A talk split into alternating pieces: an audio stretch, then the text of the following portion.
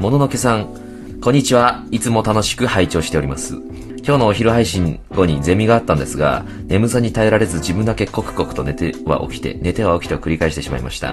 こういう時ってすっごく短い夢を寝るごとに見るのは私だけでしょうかさて、もののけさんもサラリーマン時代、会議などで眠さに耐えられなかったことはあるでしょうかまた、あ、もう寝ちゃう以外で、そのような場合の対処法などを教えていただきたいです。まあ、ありました、全然ね。サラリーマン時代に、ああ、もうくっそ眠、くっそ眠、くっそ眠いって。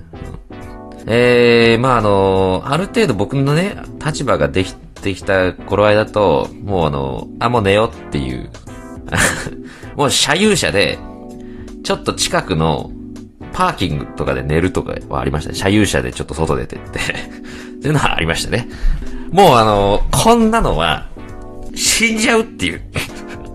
これ以上この状況を続けながら仕事してたら、もうあの、事故が起きちゃうなっていう。デスクになんか、ちょっとコーヒーにおでこバーンって突っ込んじゃって、パソコン壊すとかさ。そんなんが起きちゃうと思って。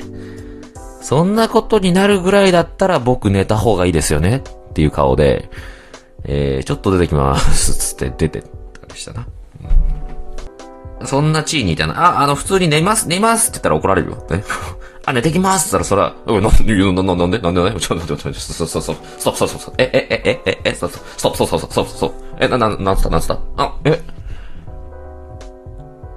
寝まーす。あ、ちょっと待って待って待って、ストップ、そうそうそう、そうそう、ストップ、そうそうそう、そうそう、ストップ、そうそうそう、ストップ、ストップ、ストップ、ストップ、そうそう、そうそうそう、えな、な、な、な、な、今何時えっと、10時っすね。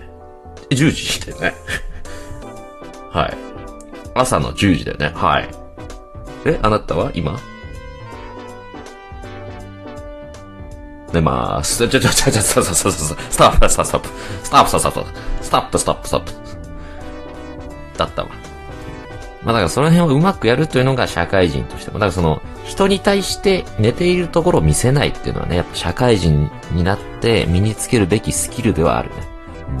猫もだった。あいつなんて一番社会人ですよ。ね。寝るは愚か死ぬところ見せないの、人にね。一番社会、あれは。ものすごいサラリーマンやってんのよ。野良猫だって、飼い猫だってね。あ、私、もうこのままじゃ、あ、あ死んじゃうって。もう、さっき俺が言った比喩表現じゃなく、あ、死ぬ、死ぬって時に、ちょっと外出てって、ね。物陰で死ぬんです。アメンボ持って知らねえよ、アメンボの習性。